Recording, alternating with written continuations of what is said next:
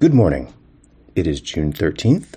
The sun is out in New York City, and this is your Indignity Morning Podcast. I'm your host, Tom Scocca, taking a look at the day and the news.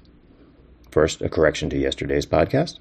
It was such a long and busy weekend that it felt like Tuesday, but was only Monday, and therefore, Donald Trump is due to appear in court in Florida not yesterday afternoon, but this afternoon. The Indignity Morning Podcast regrets the chronological error, especially because it means sitting through another half day of anticipatory coverage before the event gets around to happening.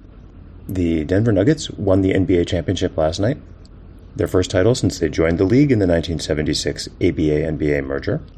Nikola Jokic, currently the best player in the NBA, scored 26 points, grabbed 16 rebounds, and handed out four assists, concluding a postseason in which he led all players in points, rebounds, and assists as the Nuggets fended off the Miami Heat 94 to 89 in a brutally tense back and forth game.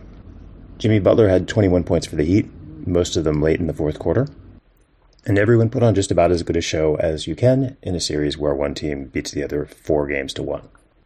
Congratulations to the NBA on having a good sport with good players in it, and congratulations to the Nuggets for being the best of the NBA. Because the wonderful sport of NBA basketball is played in such a terrible country, 10 people were shot in downtown Denver while crowds were out celebrating the championship. Nobody was killed. Police say one of the 10 wounded people is the suspected shooter. Three people were killed and three wounded in Annapolis, Maryland on Sunday evening when a 45 year old man allegedly opened fire on his neighbors at a graduation party after arguing about whether the guests were blocking his driveway. New York City Police Commissioner Keechant Sewell announced her resignation yesterday.